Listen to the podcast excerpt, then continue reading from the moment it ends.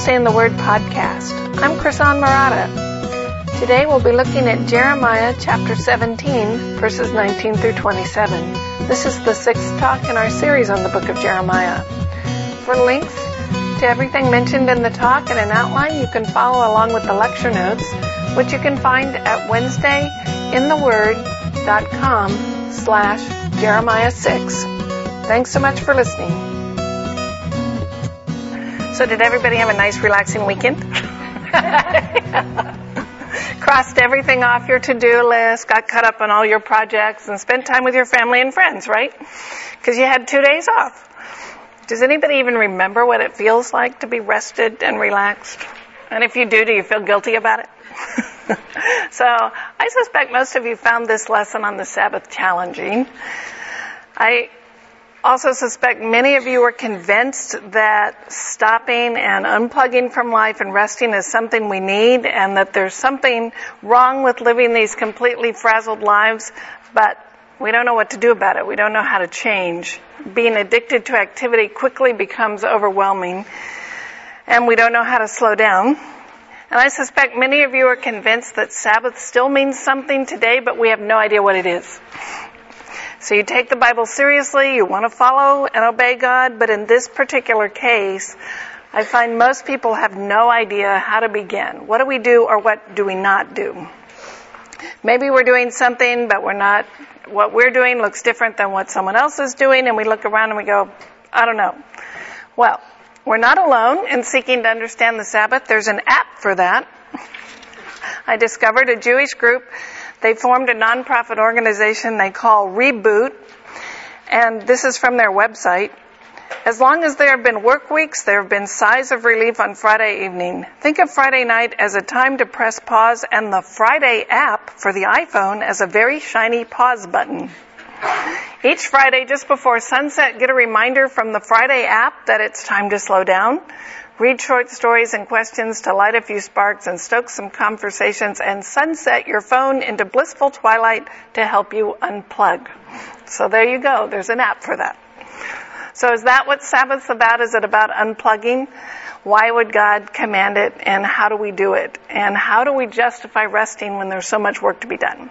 Well, that's the question we're going to talk about today. Does it really matter if I take a break? And we're going to look at Jeremiah 17, 19 through 27. And I'm going to warn you right up front, I am not going to answer all your questions.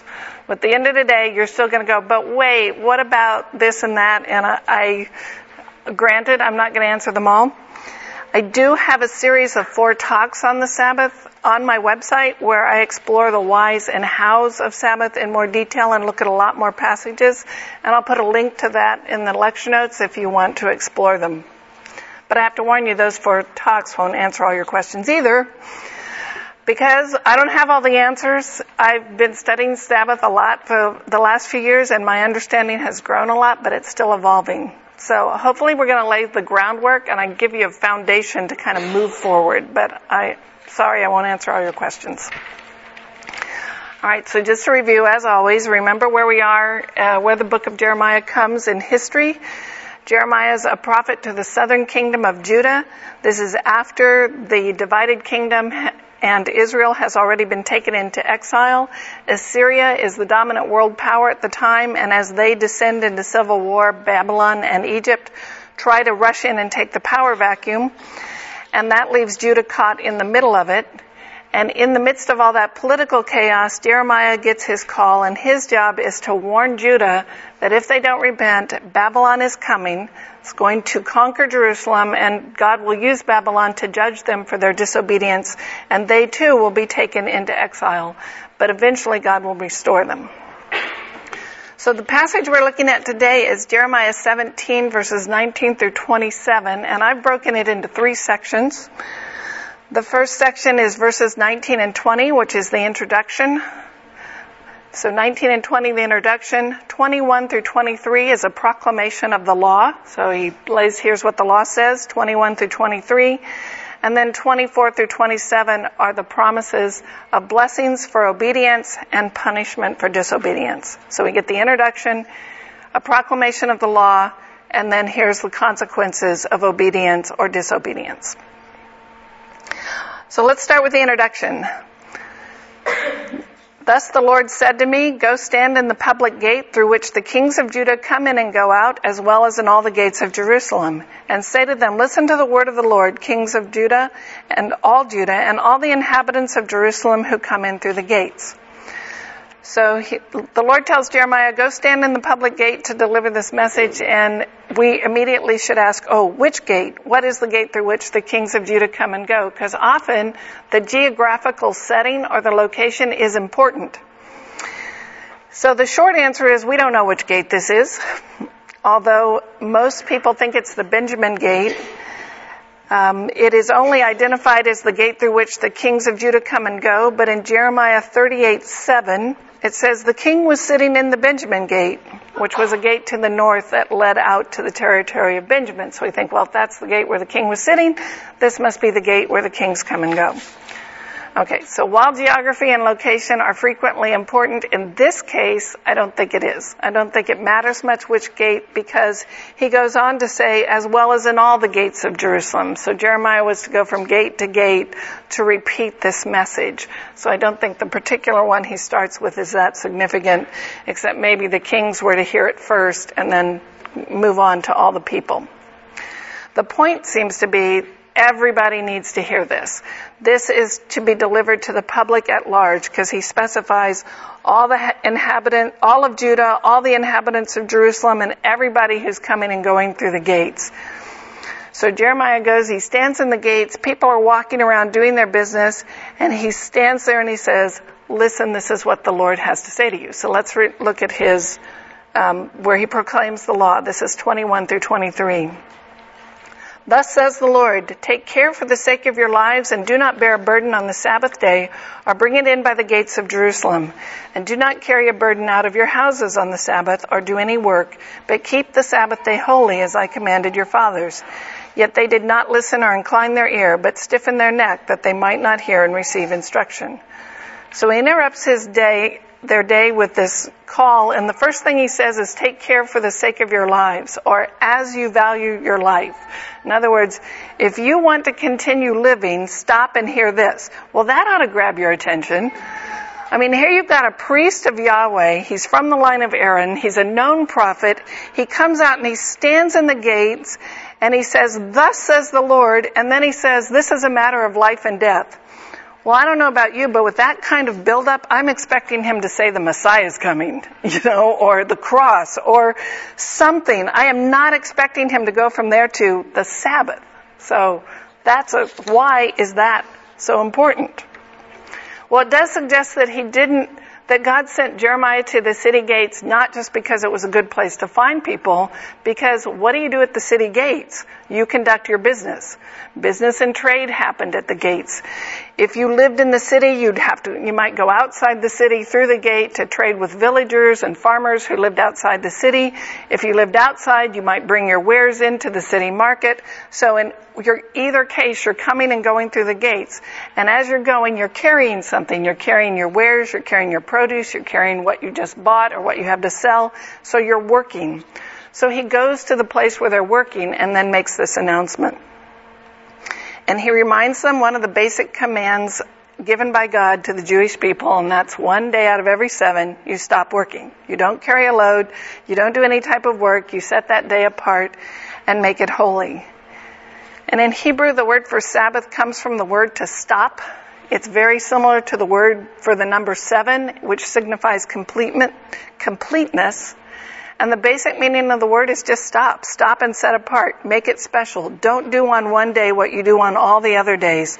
So for one day a week, you stop the working activity that you do that sustains your life. Now we're going to talk more about that in a minute. But first let's look at the consequences.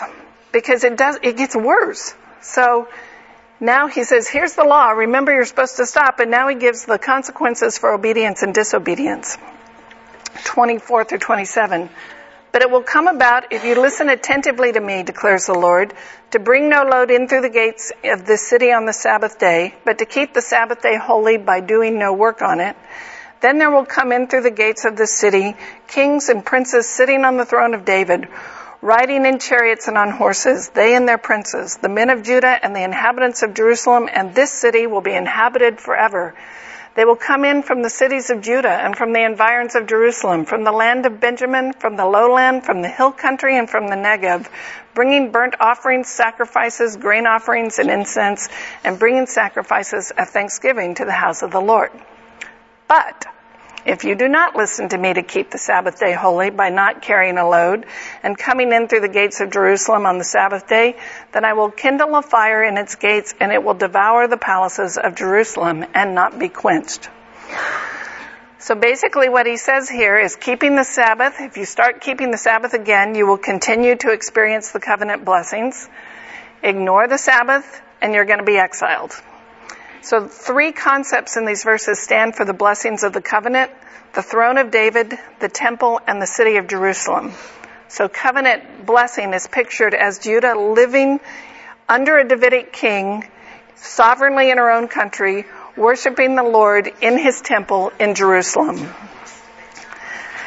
And not only will the inhabitants of Jerusalem experience this blessing, people would come from all over the land and the territory around. So you've got Benjamin to the north, the foothills to the west, the Negev to the south. So they're going to come from everywhere. So it's not just the inhabitants of Jerusalem who will be blessed, the whole nation will be blessed.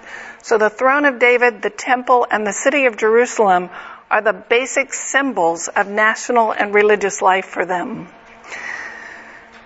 they would enjoy these covenant blessings, the throne, so Judah under a Davidic king in Jerusalem, worshiping at the temple there, they enjoy those covenant blessings by being loyal to the covenant. The consequences of disobedience then is pictured as this unquenchable fire that will consume the temple, the throne, and the city. So breaking the covenant, as evidenced by breaking the Sabbath, is going to lead to the loss of those blessings. Now we know that they did go into exile, and we learn a little bit more about this from Second Chronicles, because in addition to one day out of every seven being a Sabbath, God said that one year out of every seven years, the land was supposed to enjoy a Sabbath and not be farmed. Now to our knowledge, Israel never did that. As far as we know, there's no record that they ever kept that year. So in the exile, the Lord said, well, you didn't get the land of rest, so you're going into exile for 70 years to make up for the 70 Sabbath years that you missed while you were living in the land. And that's essentially what he says in 2 Chronicles. This is chapter 36, verses 19 to 21. So he's speaking of the Babylonians when they came and leveled Jerusalem. And he says, and they burned the house of God and broke down the wall of Jerusalem and burned all its palaces with fire and destroyed all its precious vessels. He took into exile in Babylon those who had escaped from the sword and they became servants to him and to his sons until the establishment of the kingdom of Persia. And then verse 21, to fulfill the word of the Lord by the mouth of Jeremiah until the land had enjoyed its Sabbath. All the days that it lay desolate, it kept Sabbath to fulfill 70 years. So God tells his people to rest as a way to keep the covenant and to remember him. They don't rest, so he essentially, he gives the land its rest. He says, rest to remember me, and they don't, so they go into exile where they, in a sense, have to rest. Okay, so the gist of this passage is pretty straightforward. Jeremiah starts by saying, if you honor the Sabbath, if you're loyal to the covenant, if you keep the Sabbath holy, then life will be pretty good. You'll be my people in my land worshiping at my temple. And then Jeremiah shocks us by saying, if you forget the Sabbath, and the, the consequences are going to be drastic. So if you don't stop carrying loads through the gates on the one day a week you're not supposed to, I'm going to take the gates away altogether. And if you disobey him by walking through the gates working, he's going to burn them up with an unquenchable fire. Now that ought to seem surprising because this is the worst national disaster up to that point. And now Jeremiah is telling us it's because of the Sabbath. So the reason why Jerusalem, the holy city of God's people, is destroyed by why they're taken into exile from the land that was promised them, why they're put back into slavery in a foreign lands is because they didn't take a break. I mean, really? Doesn't that seem harsh? It's like, hmm, after all, look, look at history. God's people did a lot of stuff wrong in the 400 years leading up to this. I mean, have you ever read the book of Judges? or the book of Kings even, they engaged in some pretty bad deviant behavior, sexual behavior. They oppressed the poor. They hit some really low lows under kings. And of course, the end of the book of Judges, there's a civil war which nearly wipes out the tribe of Benjamin. So we have all this history and now God says because you didn't keep the Sabbath, they're going into exile. And my first thought is really? Now, it's, it is true that other places in scripture link the exile to the just general sinfulness and rebelliousness of the people, but this passage is linking it to their failure to keep the Sabbath. So that's what we want to answer. Why would that be so important? Why would God specifically link the Sabbath to the exile and what does it matter if we take a break? So that's what we're going to spend most of our time on. You might want, if you have a Bible, take it out because we're going to look at a lot of more passages to try to unravel this. So in an agrarian culture where taking care of the land and living off the land is what everyone does, resting for one day out of seven makes no business sense. Because if you're a farmer, there's always work to be done. You know, the cows still need to be milked, the chickens still need to be fed, and yet God's people were instructed to take off one day a week.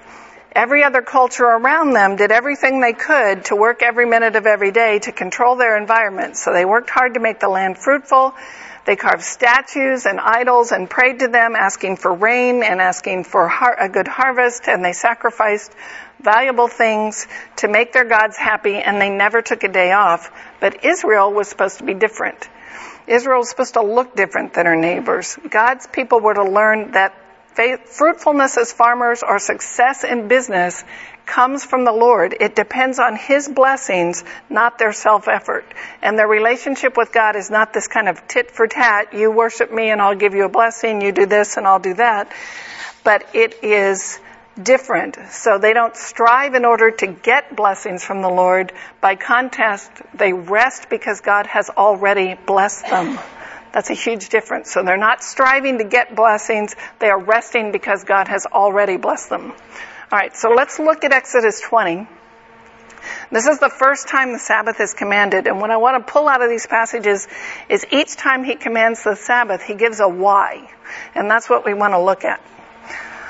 So in Exodus 20, this is the first listing of the Ten Commandments. Sabbath is the fourth of the ten, and we're going to look at Exodus 28 through 11. Remember the Sabbath day to keep it holy.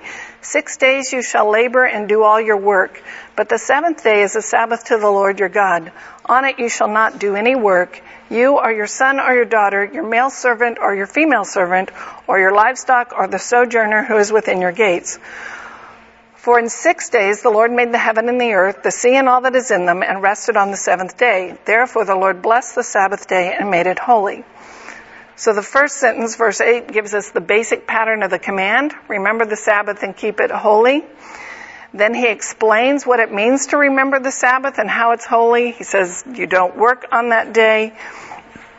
And remembering is not a cognitive activity. It's not, oh yeah, it's the Sabbath today. It's remembering in this context means doing something or not doing something.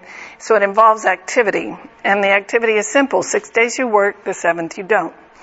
And then the last verse, verse 11, gives us the reason why are we supposed to do this? And it's because God rested after He created the heavens and the earth. So our remembering the Sabbath is patterned after God's behavior. We rest because God rested, and that's supposed to teach us something about God. So why did God rest? Because His work was finished. He rested because he was done. He didn't rest because he was tired. He didn't rest because, you know, he needed a little mini vacation after that creation stuff. It just wore him out. He rested because he was done. And why do we rest? Then we rest to remember that God's work is done. His work in creation, including creating us, is done. So we rest to remember that God created us and His work is done. Now we talked about this when we looked at chapter one. Remember when we talked about calling and we talked about how we think that we need to find ourselves and we need to create ourselves and that we talked about how we think we need to find ourselves and determine the shape of our lives, but in reality, God has created us. Sabbath is a reminder of that truth. It's isn't about creating myself. It's not about getting where I want to be and making myself the best person ever or like a power nap so I can recharge for the rest of the week. It's to remind me God created me. He has a plan. He's in control and He's going to bring it about. So the first reason behind Sabbath in the Bible is that God's work in creating us is finished. And we rest to rightfully acknowledge that fact, the role that He plays. So we remember who God is and who we are. And that all our success does not come from getting everything crossed off our to-do list. Ultimately, success comes from His hand. Okay, we are going to fly through these because I want to take you to a lot of passages. So you've probably got more questions, but bear with me. Turn to Exodus 31. This is the next listing of the Ten Commandments. This is Moses speaking. He gave, um, after the ten, first listing in Exodus 20, he gives all these more specific instructions about how these commandments apply to daily life. And then in Exodus 31, he gives us a little more detail about the Sabbath. So this is 31, 12 through 17. And the Lord said to Moses, you are to speak to the people of Israel and say, above all you shall keep my Sabbaths, for this is a sign between me and you throughout your generations, that you may know that I, the Lord, sanctify you. You shall keep the Sabbath because it is holy for you. Everyone who profanes it shall be put to death. Whoever does any work on it, that soul shall be cut off from among his people. Six days shall work be done, but the seventh day is a Sabbath of solemn rest, holy to the Lord. Whoever does any work on the Sabbath shall be put to death. Therefore the people of Israel shall keep the Sabbath, observing the Sabbath throughout their generations as a covenant forever. It is a sign forever between me and the people of Israel that in six days the Lord made the heaven and the earth, and on the seventh day he rested and was refreshed. So the first listing we got that we remember the Sabbath to remember that God created us. Now we get this additional reason. Sabbath is a sign of the covenant between God and his people. Now covenant is, is like a contract. It describes the fundamental way in which the relationship between the Jews and God was defined. They were bound to him by this covenant. God gave them particular signs of the covenant to remind them. Circumcision is perhaps the most famous, but here God says Sabbath is also a sign of the covenant. So in Exodus 31, we learn that God requires the Sabbath as a way of remembering that He chose His people. So we rest because God chose us. And Sabbath reminds us of that basic identity. So for the Jews of Jeremiah's day, the idea behind the Sabbath is that if you're a member of God's chosen people, one of the ways you display that is through rest, through Sabbath. Sabbath was an observable way to demonstrate your identity. And not honoring the Sabbath was a way, was disobeying God, was like rejecting that identity and renouncing it. Because no other nation did this. The Jews looked very different. So by working on the Sabbath, you're declaring, I don't care about that covenant thing. I don't really care if I'm one of God's people. And I'm, I don't want to look like God's people. It's a rejection of the covenant. Now, Think about us. For most of us, what defines us as our identity? It's busyness. We live in a culture where busyness is admired. And busyness is like the, the gold standard by which we're all held. So we, if we're busy, we feel important. If someone asks me how I'm doing and I say, oh, you know, I'm really relaxed, had a great week this week, they look at you like, what's wrong with you? Like you don't know the rules. If you're rest and relaxed, you're not, you're not playing the game right. But if you say, oh, it's such a busy week, I've got all these meetings and big projects and lots of stuff going on and evening activities every week, now I fit in. Now I'm part of the culture. I feel better. So Sabbath is a way to say busyness is not what defines me. My work is not what defines me. Who I am is not the work that I do. Who I am is a child of God. Busyness doesn't make me important. My activity does not define who I am. My level of activity does not define my worth as a human being. Increased productivity doesn't make me better than someone else. Sabbath is a way to say, first and foremost, I'm a child of God. He defines who I am, not my work, not my busy schedule. So Sabbath reminds us that we are His chosen people and it's He who gives us significance and importance. So we rest to remember God created us. We rest to remember God chose us. And we're going to look at one more passage in Deuteronomy 5 where he gives an, another reason. Well, re, these are all related reasons.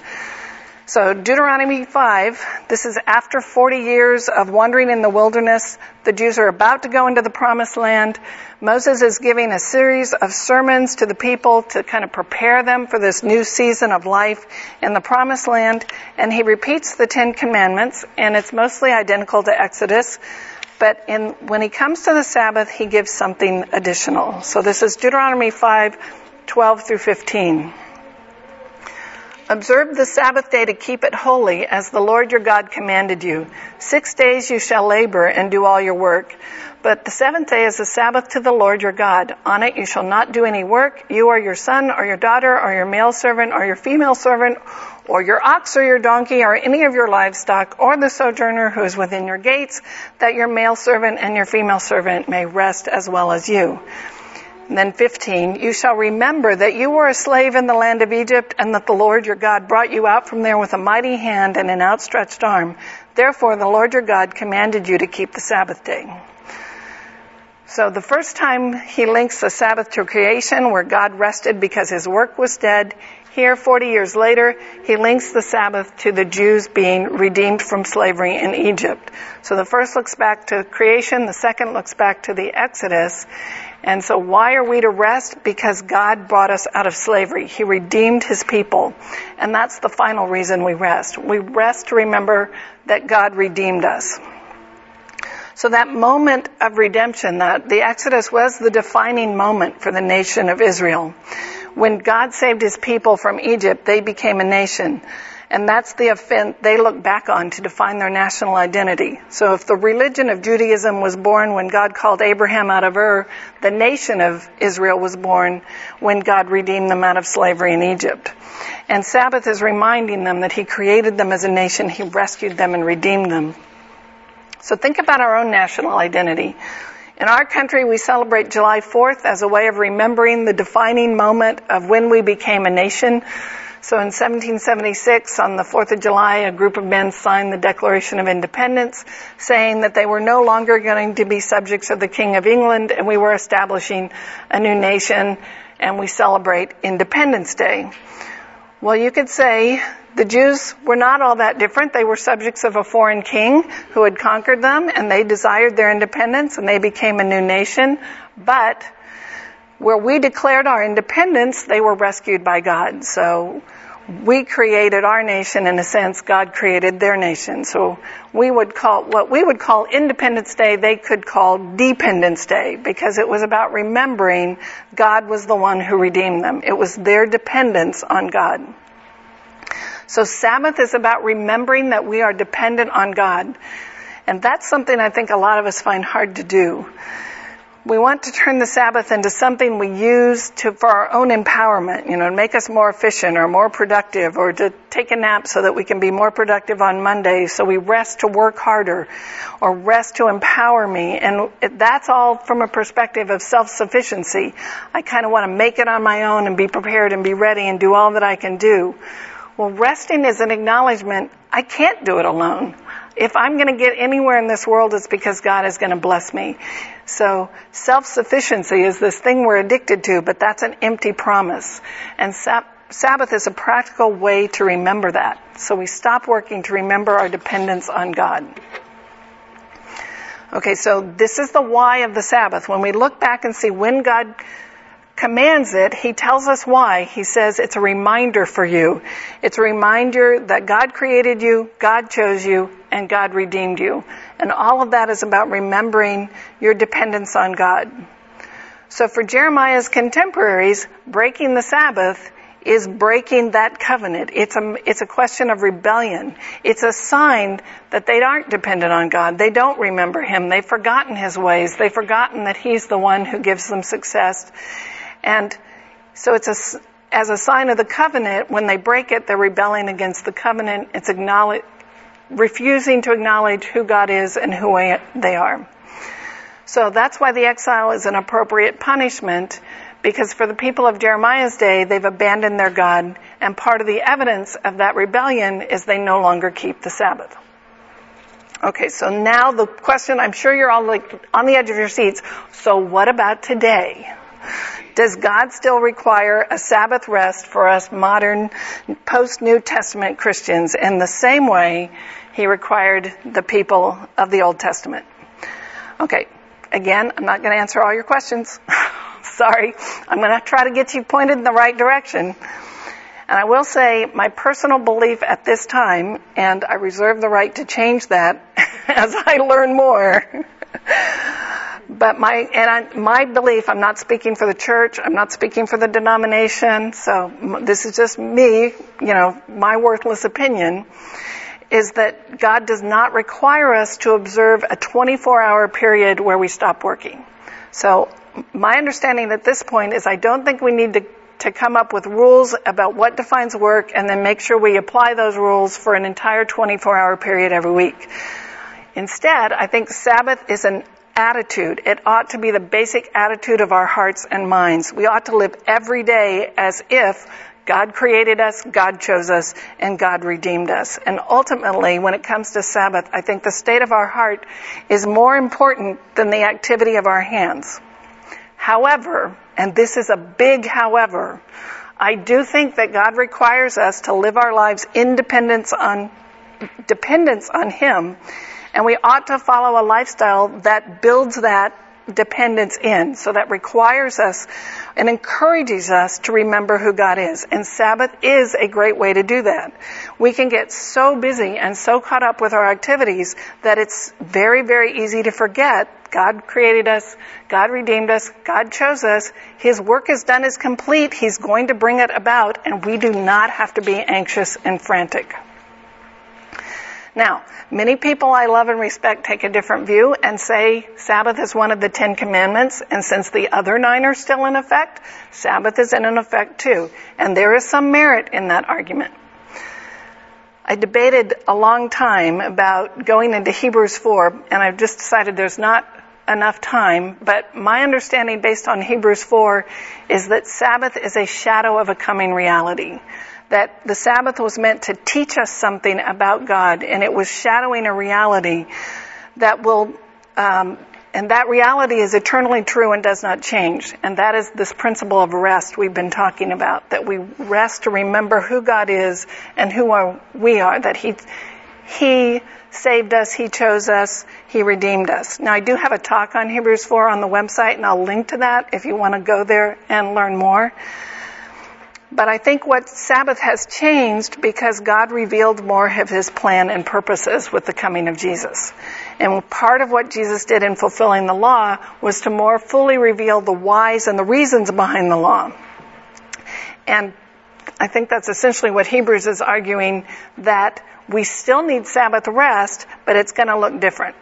So so I'm kind of trying walk to walk the fence and not fall off on either side here. We dare not live our lives as if we're autonomous, as if we no longer are dependent on God and His grace. And we get so wrapped up that, that maybe we just fly by, you know, in church once a week and never think about who He is or who we are or what He's done for us. But no, I don't think it has to look for us the way it looked for the Jews. So, just to summarize where we are so far, we define Sabbath as the idea that you need to live your life in such a way that you recognize and remember and encourage your dependence on God. So essentially, cease striving and know that He is God. The simple command is not working. I would define working as whatever you do that sustains your life. So your work is that primary activity you do that that sustains your life, and we rest to remember that ultimately God is the one who sustains our life. When we can, we are free to stop those activities because God is the one who sustains us, and we are encouraged then to do something that fosters our relationship with God. So as time changes, as culture changes, and what, as what work changes, how we express Sabbath is going to be different. Those things may change. It's, in fact, we could go through the Bible and look how remembering the Sabbath changed for, say, the people of Moses' day to the people of Nehemiah's day. So work may change, what constitutes work may change, but the one thing that does not change is remembering God. So I think Sabbath is primarily an issue of the heart. And while the specifics of how you define it and express it are going to look different for different people and different cultures and different times, that heart issue remains. So think about what's your work? What is the primary role you have or the responsibility God's given you that, that sustains your life? Because every, each of us takes part in sustaining our life whether we're, whether we are paid for it or not. And the call to the Sabbath is not abdicate your responsibility, but remembering that we are stewards under the sovereignty of God, that ultimately we are sustained because He is sustaining us, and that all the work of our hands comes from Him. So we're tempted to think, oh, you know, I got a good education, I got a good job, I earned this, I work hard, I did this, all my blessings are coming from all these things I did, and yet God says, man does not eat by bread alone, that all that bread you have, all those blessings you have, I gave you those opportunities. I gave you those op- activities. I fashioned your life and wrote your story. This is coming from me. So the temptation is to start taking matters into our, our own hands. But what we need to remember is that by the grace and blessing of God, we are sustained. He is the one responsible. So stopping work for a time is a great reminder of that. It's, it's stopping and saying, I don't have to pretend that I have it all or I can do it all. I don't have to live up to my culture's values of busyness and productivity. I can stop pretending I'm self-sufficient and I can handle everything on, on my own. So Sabbath starts when you stop. It's not all that hard. You know that you're working too hard and forgetting that you depend on God. And when that happens, stop. Stop and unplug when you get through that, oh my gosh, I'm never going to make it, and if I don't get this done by dinner time, the world is going to fall apart. You know, you've all been there, right? I, I do that about once a week. When you get in that mindset of, if I don't do this, life will end as we know it, you know, or at least my kids will fall apart or whatever, stop. Stop, cease striving. Take a break. The world is not on your shoulders. So the way we live our lives, how much we work, whether we're able to rest, all those things reflect, do I really believe that God chose me, God redeemed me, God sustains me, He's the one who's going to get all this done. So the, the kind of negative side is stop working, stop doing what you do that sustains your life. But the positive side is what do you do when you stop? So do we just sit around and do nothing? And God tells us to honor the Sabbath, we stop, but we seek Him.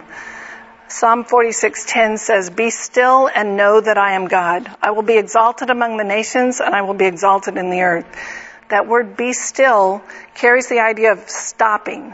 It's a stillness in that you're stopping activity that you're currently engaged in.